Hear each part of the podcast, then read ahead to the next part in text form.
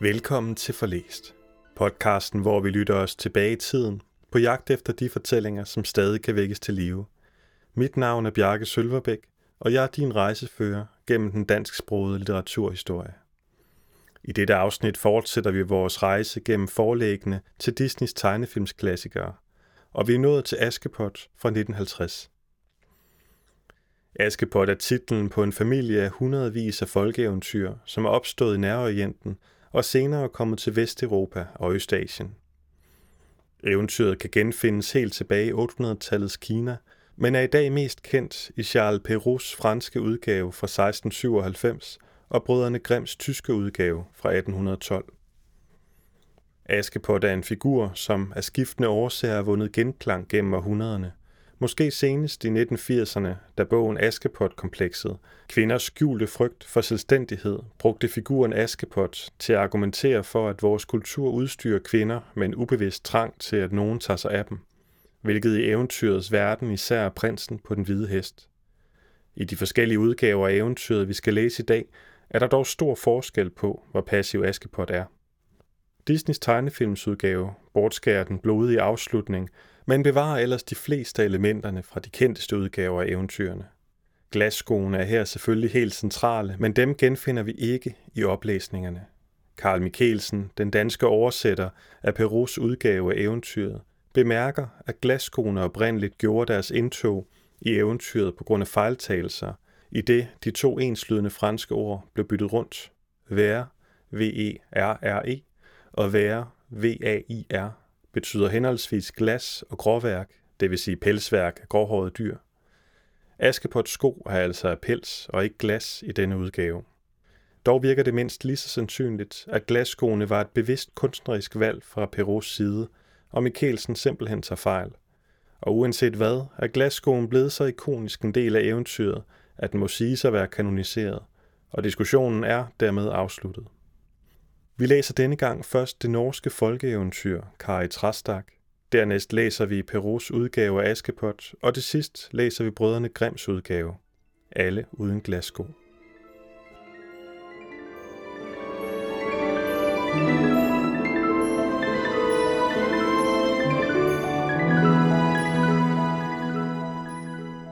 Kari Trastak er indsamlet af Peter Christian Asbjørnsen og udkom første gang i 1843. Jeg har oversat eventyret fra norsk til dansk til dette afsnit af forlæst. Der var engang en konge, som var blevet enkemand. Sammen med sin dronning havde han en datter, som var så sød og så smuk, at ingen kunne være sødere og smukkere. Han gik i lang tid og sørgede over dronningen, som han havde elsket meget, men til sidst blev han træt af at bo alene og giftede sig igen med en enkedronning, som også havde en datter. Men hendes datter var så grim og fræk, som den anden var sød og smuk. Stedmoren og hendes datter var jaloux på kongedatteren, fordi hun var så dejlig. Men så længe kongen var hjemme, turde de ikke gøre hende noget, for han elskede hende meget højt. Efter et stykke tid gik kongen i krig med en anden konge. Så troede dronningen, at hun kunne gøre, hvad hun ville, og så både sultede og slog hun kongedatteren, og var efter hende i hver en krog. Til sidst syntes hun, at alt var for godt til hende, og så blev hun sat til at vogte kvæg. Derefter gik hun med kvæget i skoven og på bjerget. Hun fik lidt eller intet mad. Hun blev bleg og tynd, og hun græd næsten altid og var trist. I flokken var der en stor blå okse, som altid var pæn og skinnende, og den kom ofte hen til kongedatteren og lod hende kæle sig. En gang, da hun sad og græd og var ude af sig selv, kom oksen hen til hende og spurgte, hvorfor hun var så trist. Hun svarede ikke, men græd. Ja, sagde oksen, jeg ved det jo nok, selvom du ikke vil sige det. Du græder, fordi dronningen er ond mod dig, og fordi hun vil sulte dig ihjel.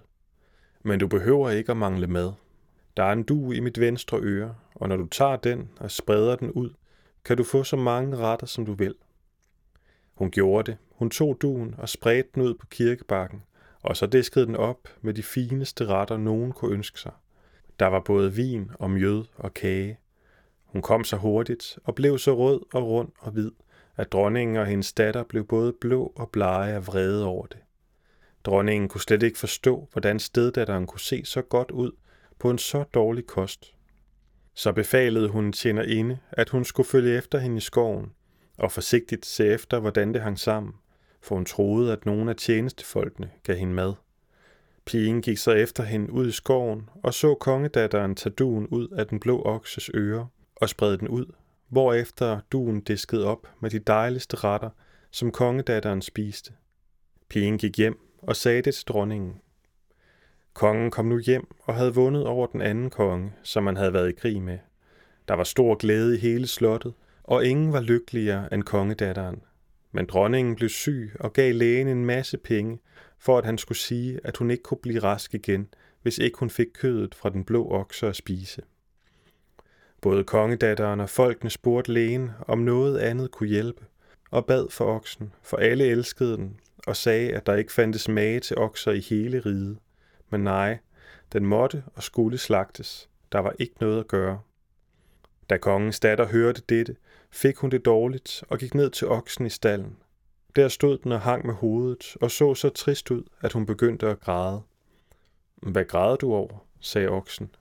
Så sagde hun, at kongen var vendt hjem, og at dronningen var blevet syg, og at hun havde fået lægen til at sige, at hun ikke kunne komme sig, hvis ikke hun fik kød fra den blå okse, og nu skulle han slagtes.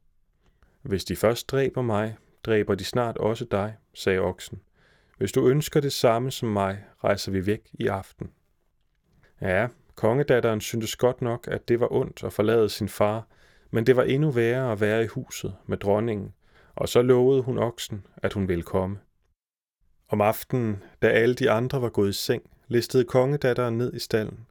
Så tog han hende på ryggen og for afsted så hurtigt han kunne. Da nu folkene stod op om morgenen den næste dag og skulle til at slagte oksen, var den væk. Og da kongen kom op for at spørge efter datteren, var hun også væk. Han sendte budbringere til alle kanter for at lede efter dem og spurgte til dem på kirkebakken, men ingen havde set noget af dem. I mellemtiden for oksen gennem mange lande med kongedatteren på ryggen, og så kom de til en stor koverskov. Træer og grene og blade og blomster og alting var af kover.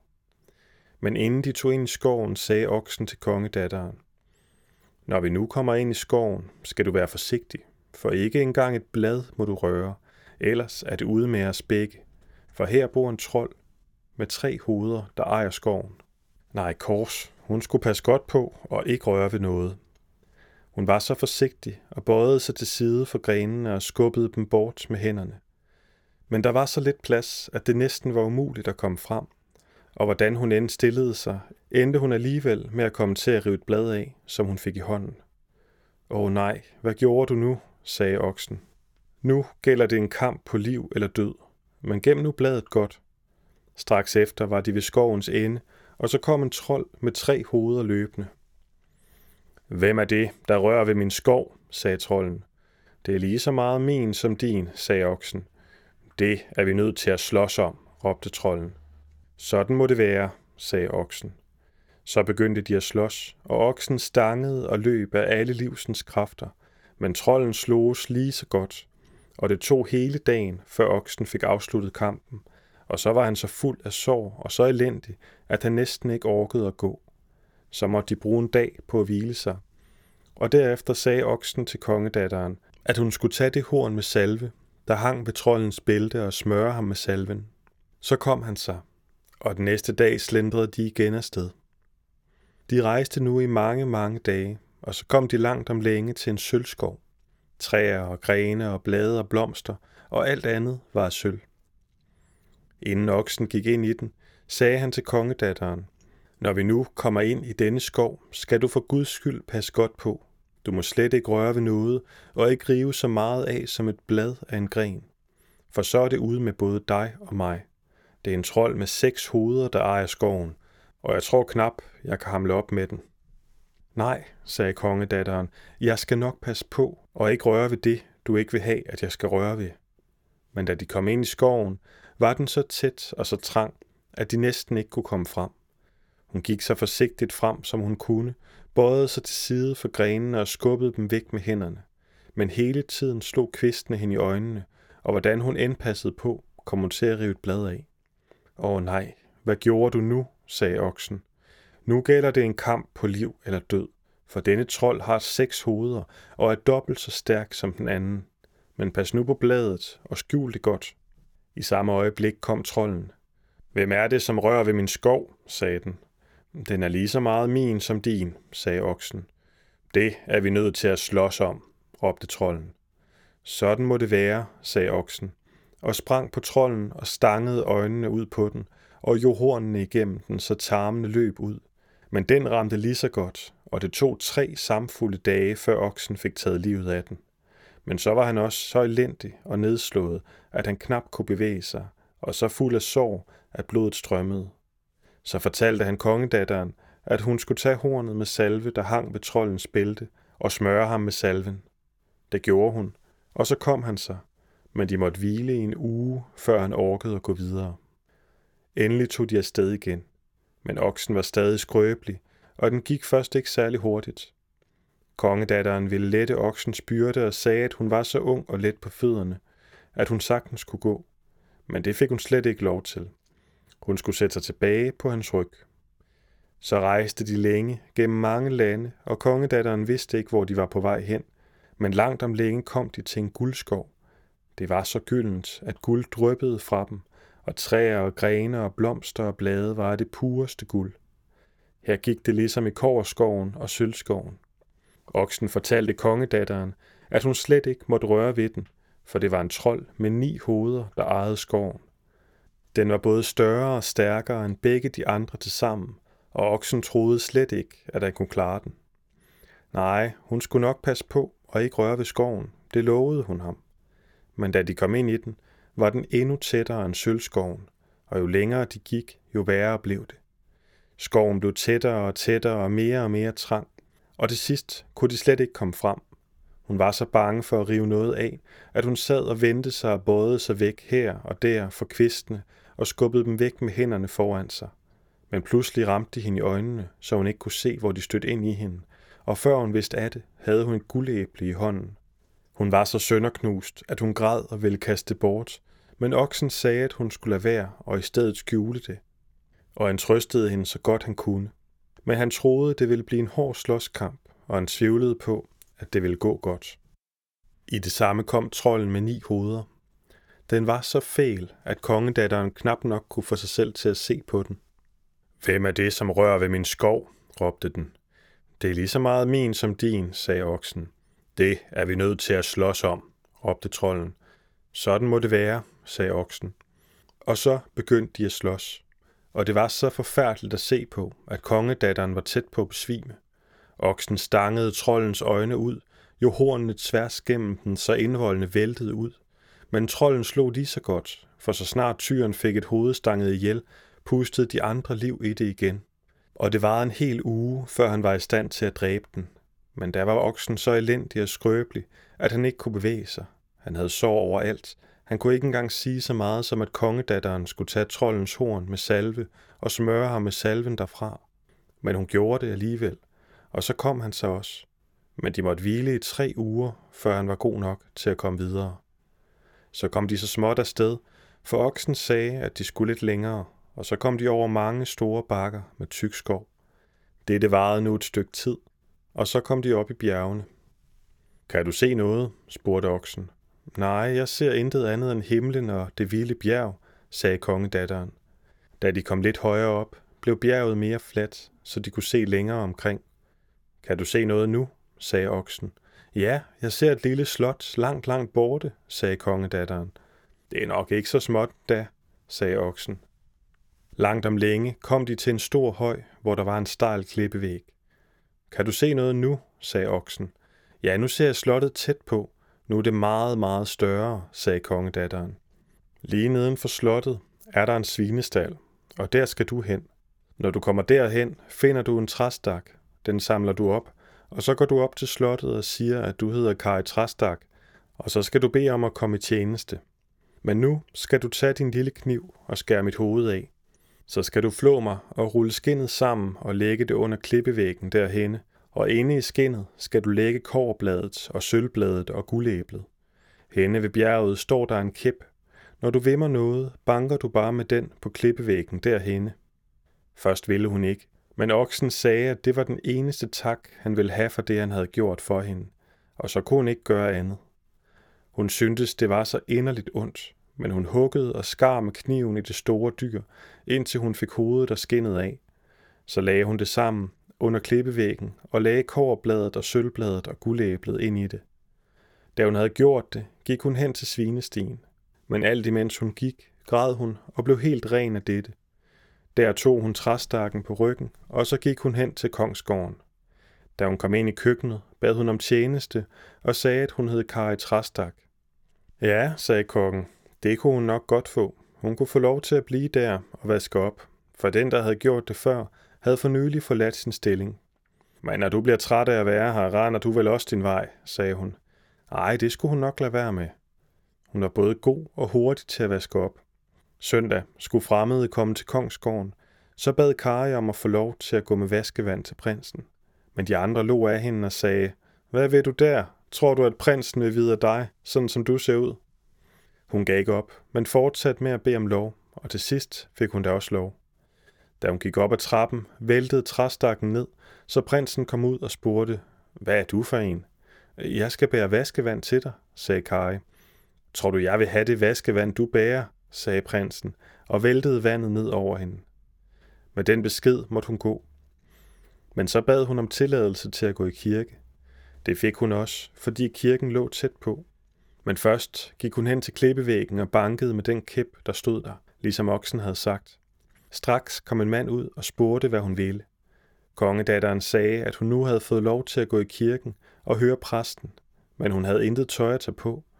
Så bragte han hende en kjole, der var lige så skinnende som koverskoven, og hun fik også en hest og en sadel. Da hun kom til kirken, var hun så smuk og skinnende, at alle undrede sig over, hvem hun var, og næsten ingen lyttede til, hvad præsten sagde, fordi de så for meget på hende. Prinsen kunne så godt lide hende, at han ikke kunne tage øjnene af hende så meget som et øjeblik. Så snart hun forlod kirken, løb prinsen efter hende og trak kirkedøren i bag sig, og så fik han en af hendes handsker. Da hun gik væk og satte sig på hesten, kom prinsen igen hen til hende og spurgte, hvor hun kom fra. Jeg er fra Vaskeland, sagde Kari, og da prinsen tog handsken frem og ville give hende den igen, sagde hun, lys foran og mørke bag, så prinsen ikke kan se, hvor jeg rider hen i dag.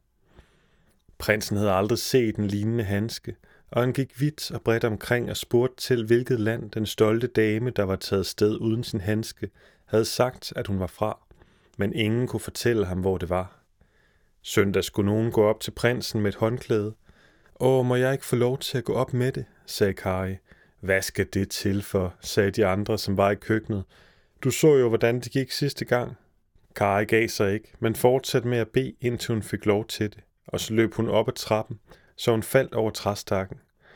Prinsen for ud, og da han så, at det var Kari, rev han håndklædet til sig og kastede det lige i hovedet på hende. Forsvind nu, din grimme trold, sagde han. Tror du, jeg vil have et håndklæde, som du har rørt ved med dine sorte fingre? Prinsen gik derefter i kirke, og Kari bad om også at få lov til at tage hen. De spurgte, hvad hun ønskede at gå i kirke for. Hun, der ikke havde andet at bære end stakken af træ, og som var så sort og grim. Men Kari sagde, at hun syntes, at præsten var så god til at prædike. Hun havde så godt af det, han sagde, og så fik hun endelig lov til sidst. Hun gik hen til klippen og bankede, og så kom manden ud og gav hende en kjole, der var meget mere skinnende end den første. Den var prydet med sølv overalt, og det skinnede som sølvskoven, og en grå hest med et sølvbroderet tæppe og et sølvbisel fik hun også.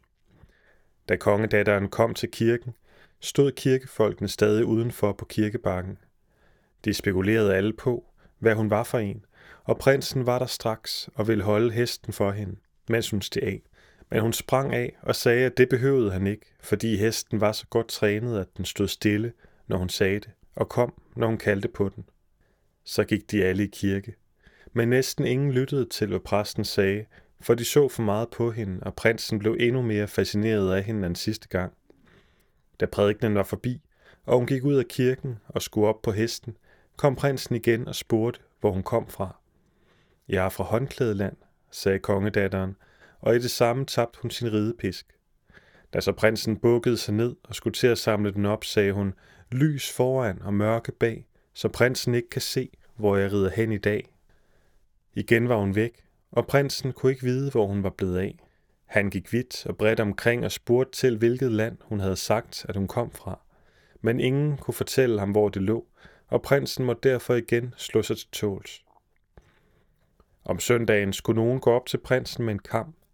Kari bad om at få lov til at gøre det, men de andre mindede hende om, hvordan det var gået sidst, og skældte hende ud for, hvad hun ville vise prinsen, så sort og grim som hun var med sin træstak. Men hun holdt ikke op med at bede, før de lod hende gå op til prinsen med kammen. Da hun kom tumlende op ad trappen igen, for prinsen ud, tog kammen og kastede den efter hende og bad hende om at komme væk. Prinsen gik derefter i kirke, og Kari bad også om lov. De spurgte igen, hvad hun skulle der, hun, der var så grim og sort, og som ikke havde andet tøj, som hun kunne vise sig i blandt andre mennesker. Prinsen eller en anden kunne få øje på hende, sagde de, og så ville både hun og de blive ulykkelige. Men Kari sagde, at de fik nok andet at se på, og hun holdt ikke op med at bede, før hun fik lov til at gå. Nu gik det ligesom begge de andre gange. Hun gik hen til klippen og bankede på med kippen. Og så kom manden ud og gav hende en kjole, der var endnu mere skinnende end de andre. Den var næsten kun lavet af guld og ædelsten, og hun modtog også en hest med dækken syet i guld og et guldbissel. Da kongens datter kom til kirken, stod præsten og almuen endnu på kirkebakken og ventede på hende.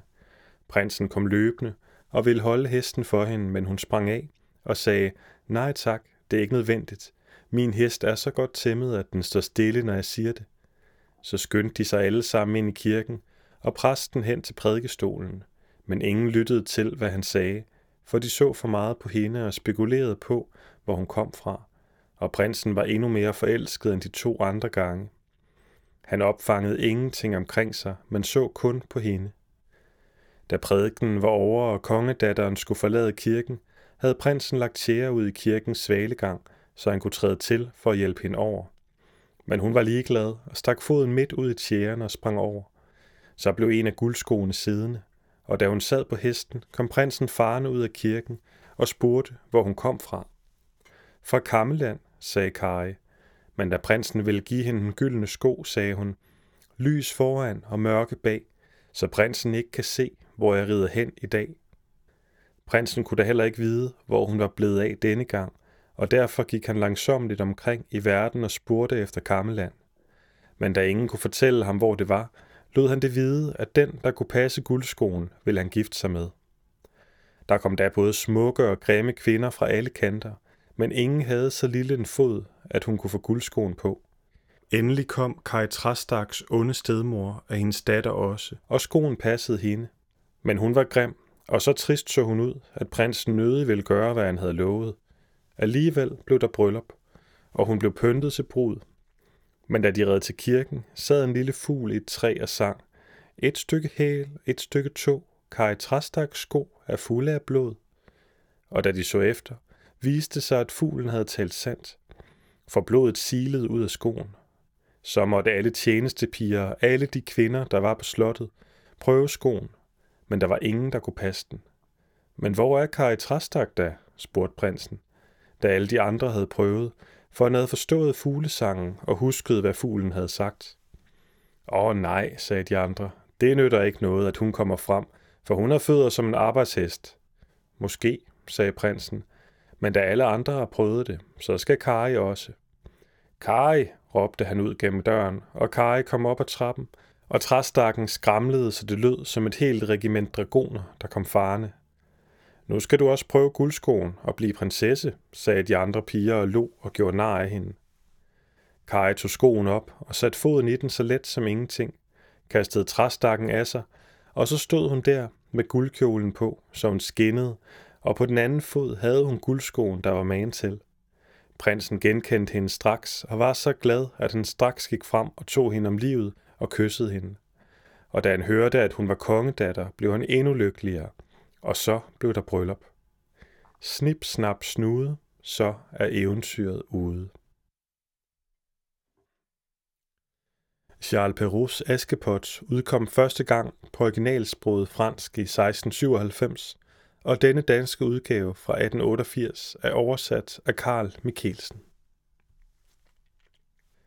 Der var engang en adelsmand, der giftede sig anden gang og til hustru fik så stolt og hårdmodig en kvinde, at man aldrig nogensinde havde set magen. Hun havde to døtre af samme sindelag, som lignede hende i alle stykker. Manden havde ligeledes en ung datter af første ægteskab. Hun var så mild og god, som dagen var lang. Det havde hun efter sin moder, der var det bedste menneske, man kunne tænke sig. Aldrig så snart var brylluppet over, før stedmoderen lod sit onde lune frit løb. Hun kunne ikke tåle, at det unge pigebarn havde så mange gode egenskaber, fordi hendes egne døtre derved kom til at stå i et så meget mere forhat lys. Hun pålagde hende, at det groveste arbejde i den huslige gerning, det var hende, der måtte vaske op efter bordet, feje trapper og skure gulvet i fruen så hendes døtres værelse. Hun lå op under taget på et loftskammer og sov på en hård madras, mens hendes søstre havde indlagte gulve i deres værelser og sov i de fineste senge og havde spejle, hvor i du kunne se sig selv fra top til to. Den stakkels pige fandt sig tålmodigt i alt og turde ikke klage til sin fader. Han ville blot have skændt på hende, for han var fuldstændig under tøflen. Når hun var færdig med sit arbejde, plejede hun at gå hen og sætte sig i en krog ved skorstenen, og fordi hun altid sad der og rodede i asken, kaldte hendes søstre hende for Askepot, og det var endda ikke det værste øgenavn, de gav hende. Men til trods for sine dårlige klæder, var Askepot dog ikke des mindre hundrede gange smukkere end søstrene med deres fine kjoler. Nu hentede det sig, at kongens søn gjorde bal, hvor til han indbød alle standspersoner. De to frøkner blev da også bundne, for de spillede en vis rolle der på egnen. De var naturligvis umådeligt glade og fik frygteligt travlt med at vælge de dragter og den hårpynt, der klædte dem bedst.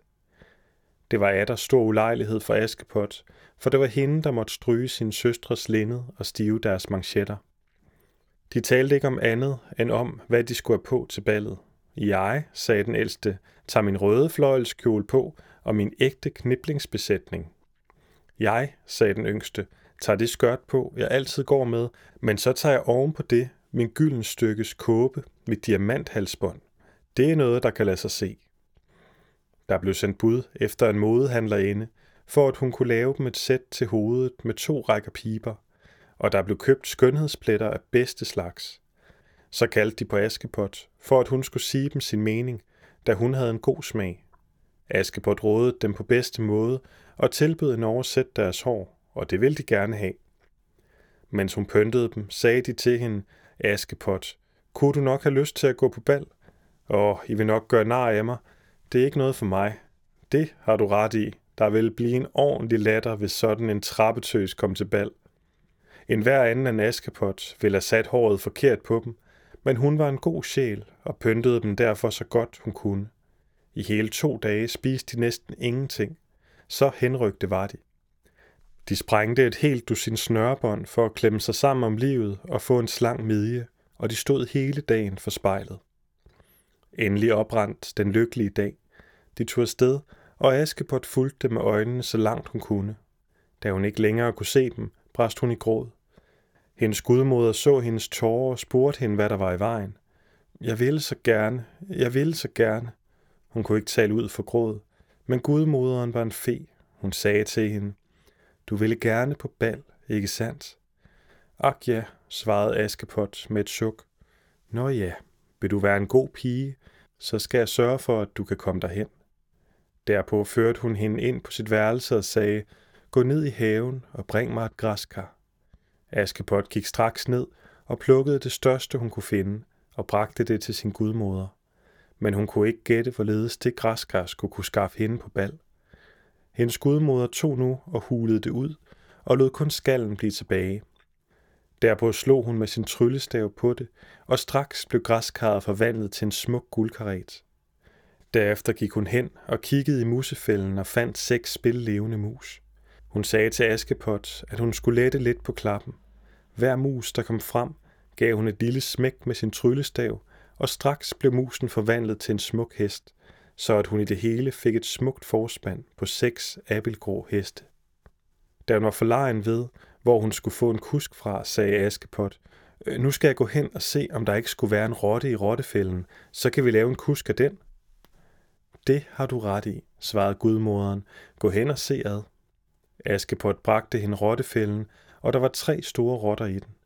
Feen tog i blandt dem den, der havde de største knorhår. Hun rørte ved den, og straks blev den forvandlet til en svær kusk med det prægtigste overskæg, man nogensinde havde set. Til sidst sagde hun til hende, gå ned i haven, der sidder seks firben bag vandkanden, bring mig dem. Aldrig så snart havde hun bragt dem, før gudmoderen forvandlede dem til seks lakajer, der straks sprang op bag på vognen i deres grammerede kjoler og holdt sig fast der, som om de ikke hele deres liv havde bestilt andet. Da sagde feen til Askepot, Nå, nu kan du da rigtig nok tage på bal. Er du så fornøjet?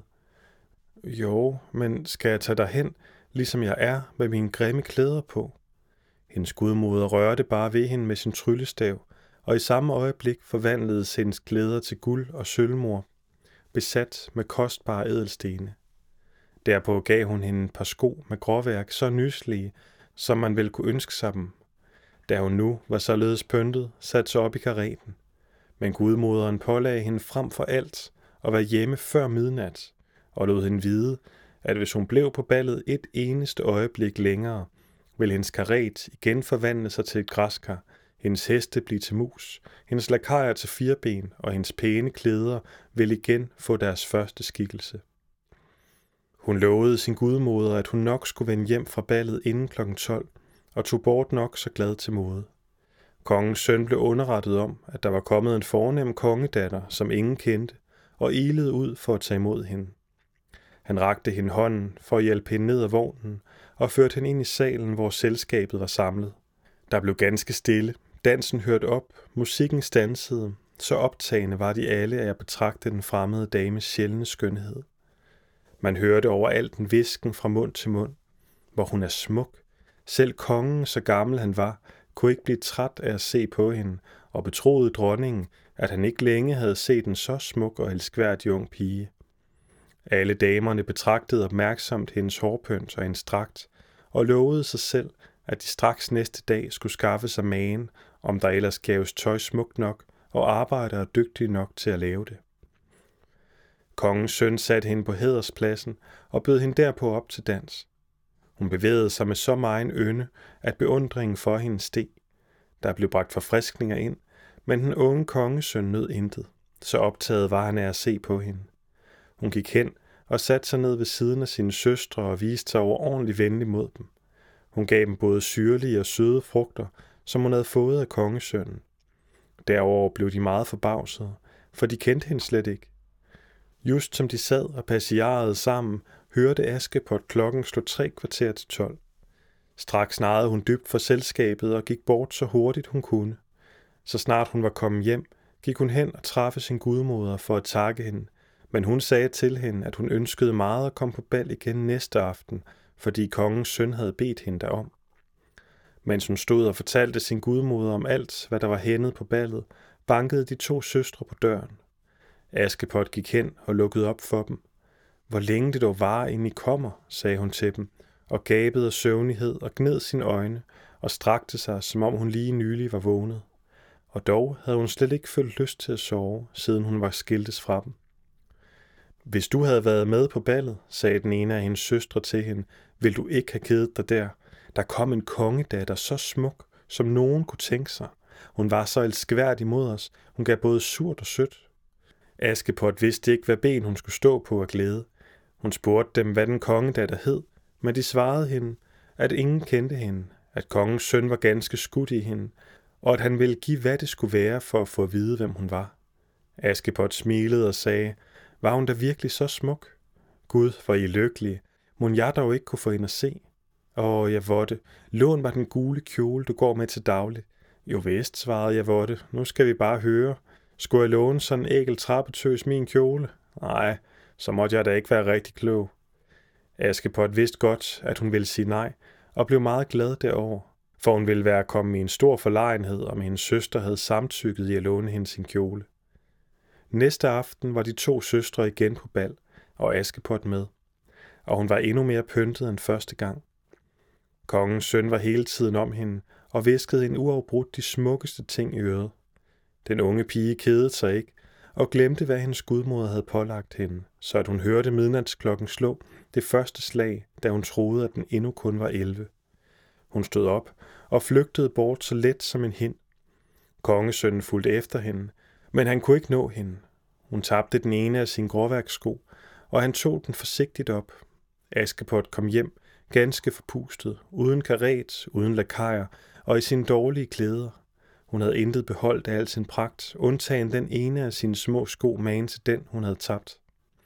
Man forhørte sig af slotsvagten, om de ikke havde set en kongedatter komme forbi, men de sagde, at der ikke var gået andre ud end en ung, tavlig klædt pige, der snarere så ud til at være bondepige end frøken.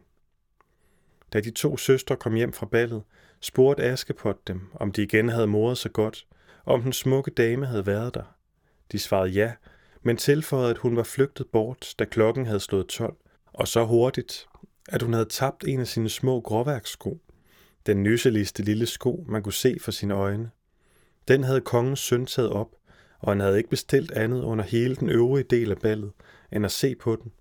Og han var bestemt ganske forelsket i den smukke dame, hvem den lille sko tilhørte.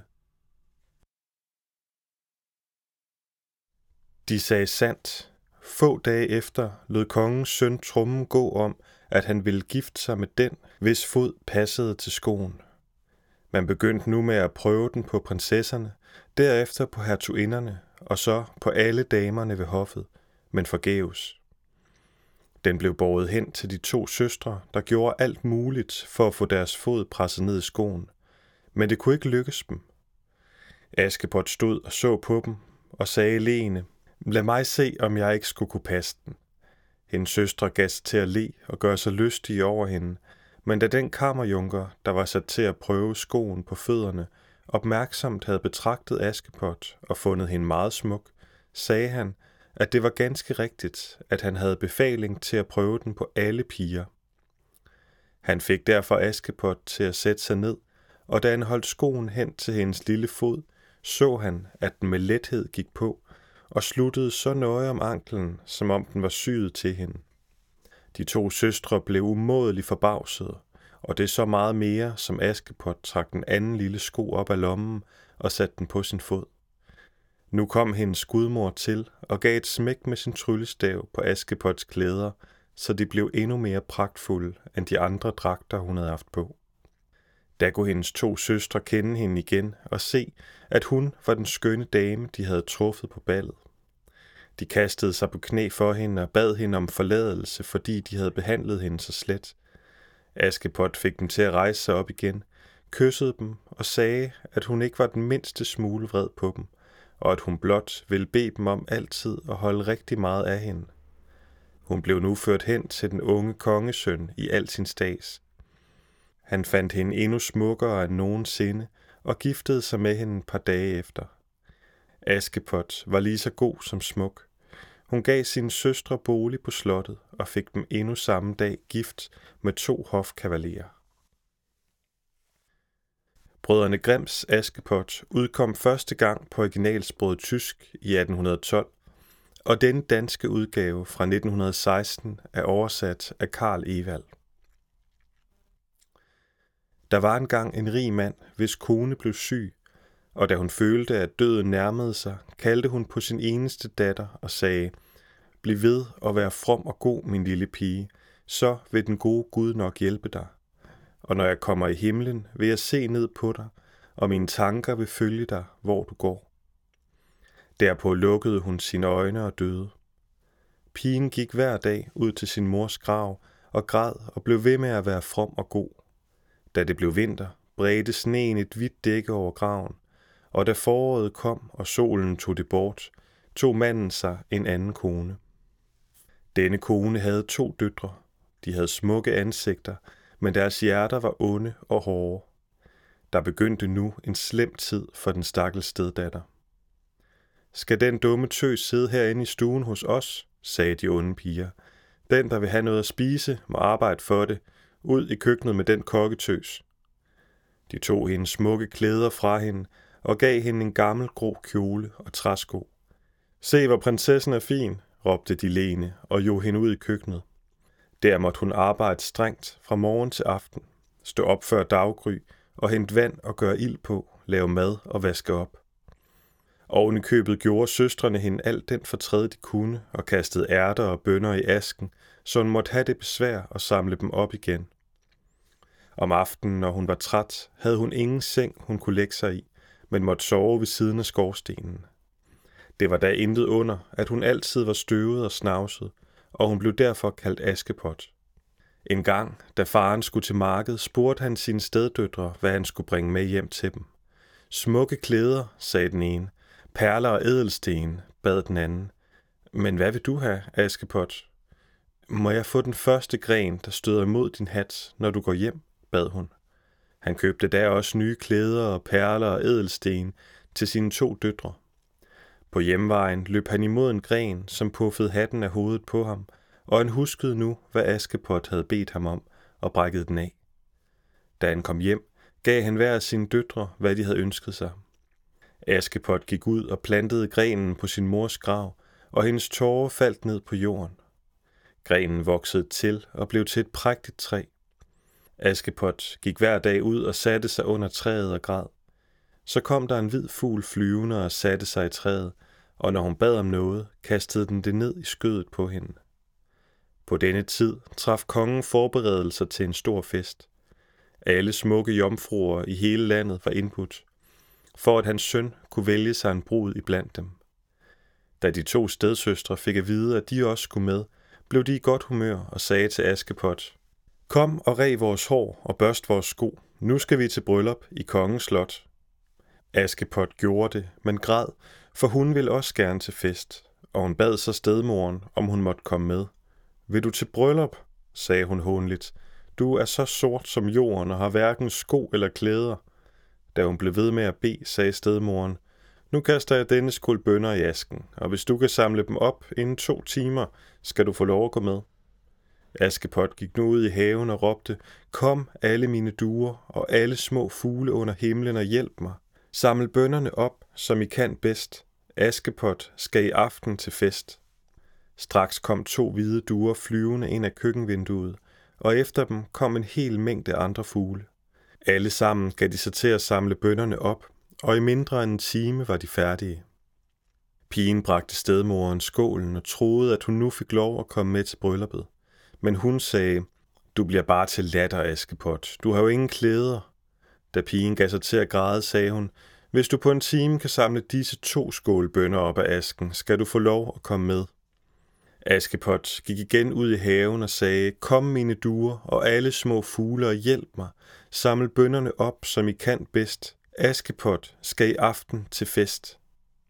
Da kom alle fuglene flyvende ind af vinduet, og inden en halv time var gået, havde de samlet alle bønderne sammen i skålen. Pigen blev glad og troede, at hun nu skulle få lov til at komme med. Men stedmoren sagde, det kan slet ikke nytte noget. Du kommer ikke med alligevel. Du har ingen klæder og kan heller ikke danse, så vi kom bare til at skamme os over dig. Derpå kørte hun afsted med sine to døtre. Da de var gået, skyndte Askepot sig ud på sin mors grav, stillede sig under træet og sagde, Lille træ, jeg beder dig, kast guld og sølv herned til mig. Fuglene kastede straks en guld og sølvindvirket kjole og et par perlebroderede sko ned til hende. Hun tog det hurtigt på og gik op på slottet. Hendes stedmor og stedsøstre kunne ikke kende hende igen, men troede, det var en fremmed prinsesse. Det faldt dem ikke et øjeblik ind at tænke på Askepot, som de troede sad derhjemme ved skorstenen i alt snavset og støvet. Prinsen kom hen, tog hende i hånden og dansede med hende, og ville slet ikke give slip på hende igen. Og når en anden kom og bukkede for hende, sagde han, hun danser med mig. Om aftenen ville hun gå hjem, og kongesønnen ville gå med hende for at få at vide, hvem hun var. Men hun løb foran ham og gemte sig i dueslaget. Kongesønnen ventede til hendes far kom hjem, og fortalte ham da, at pigen var sprunget ind i dueslaget. Det skulle da vel aldrig være Askepot, tænkte faren, og fik fat på en økse og huggede dueslaget i tu, men der var ingen derinde. Da de gik ind i huset, lå Askepot ved ovnen i sine gamle snavsede klæder. Hun var i en fart sprunget ud på den anden side af dueslaget og var løbet ud på sin mors grav og havde taget sin fine kjole af. Så havde hun trukket i sine sædvanlige laser og havde lagt sig i asken ude i køkkenet. Da de alle sammen igen næste dag var taget til festen, gik Askepot ud til træet og sagde, Lille træ, jeg beder dig, kast guld og sølv herned til mig. Straks kastede fuglen en kjole ned til hende, og den var endnu smukkere end den forrige. Alle forbavsedes over hendes skønhed, og kongesønnen kom straks hen og dansede med hende. Når der kom en anden og bukkede for hende, sagde han, hun danser med mig. Om aftenen ville hun hjem, og kongesønnen gik med for at se, hvor hun boede, men hun løb fra ham og ind i haven og bag ved huset. Der klatrede hun i en fart op i et stort pæretræ, og prinsen kunne ikke begribe, hvor hun var blevet af. Han ventede til faren kom hjem og sagde så til ham, pigen er sluppet fra mig igen. Jeg tror, hun er klatret op i pæretræet. Det skulle da vel aldrig være Askepot, tænkte faren, og hentede en økse og huggede træet om. Men der sad ingen deroppe, og da de kom ind i køkkenet, lå Askepot i asken, som hun plejede. Hun var sprunget ned på den anden side af træet, havde bragt klæderne ud på graven og havde atter taget sine gamle pjalter på. Dagen efter gik Askepot igen ud på sin mors grav og sagde, Lille træ, jeg beder dig, kast guld og sølv herned til mig. Den kjole fuglen nu kastede ned til hende var prægtigere end nogen af de forrige, og skoene var helt forgyldt. Alle bryllupsgæsterne blev betaget af hendes store skønhed. Kongesønnen dansede med hende hele aftenen, og var der nogen anden, der bukkede for hende, sagde han, hun danser med mig.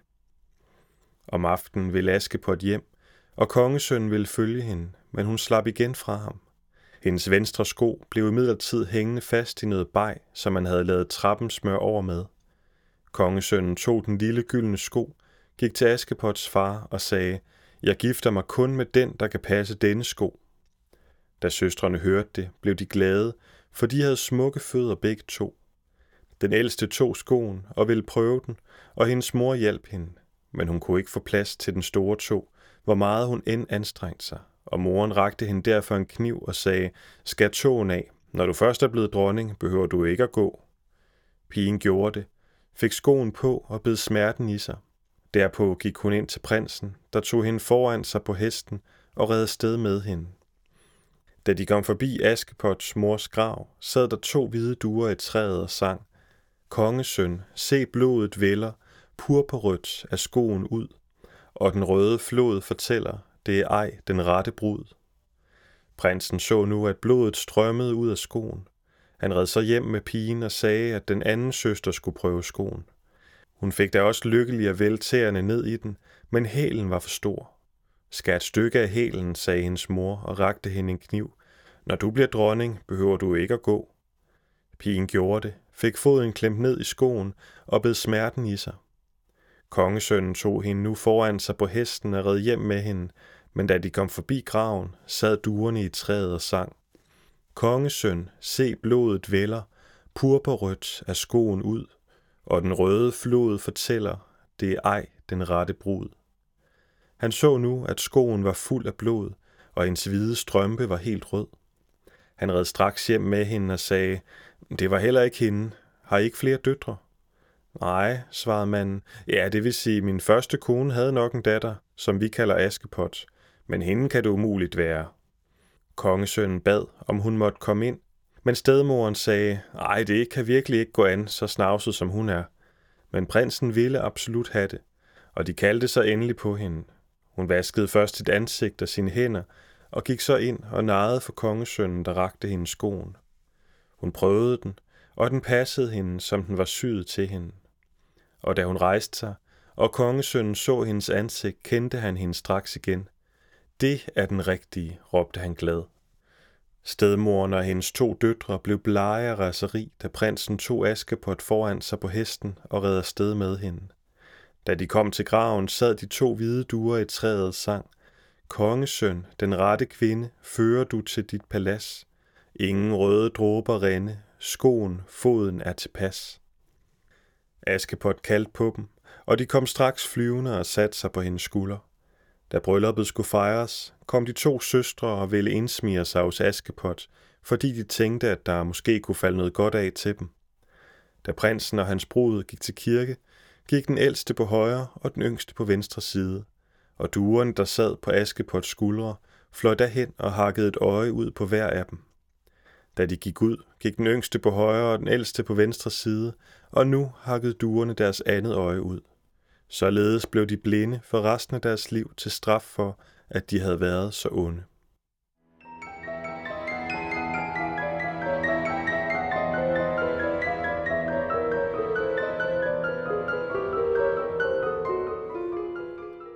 Tak fordi du lyttede til dette afsnit af Forlæst.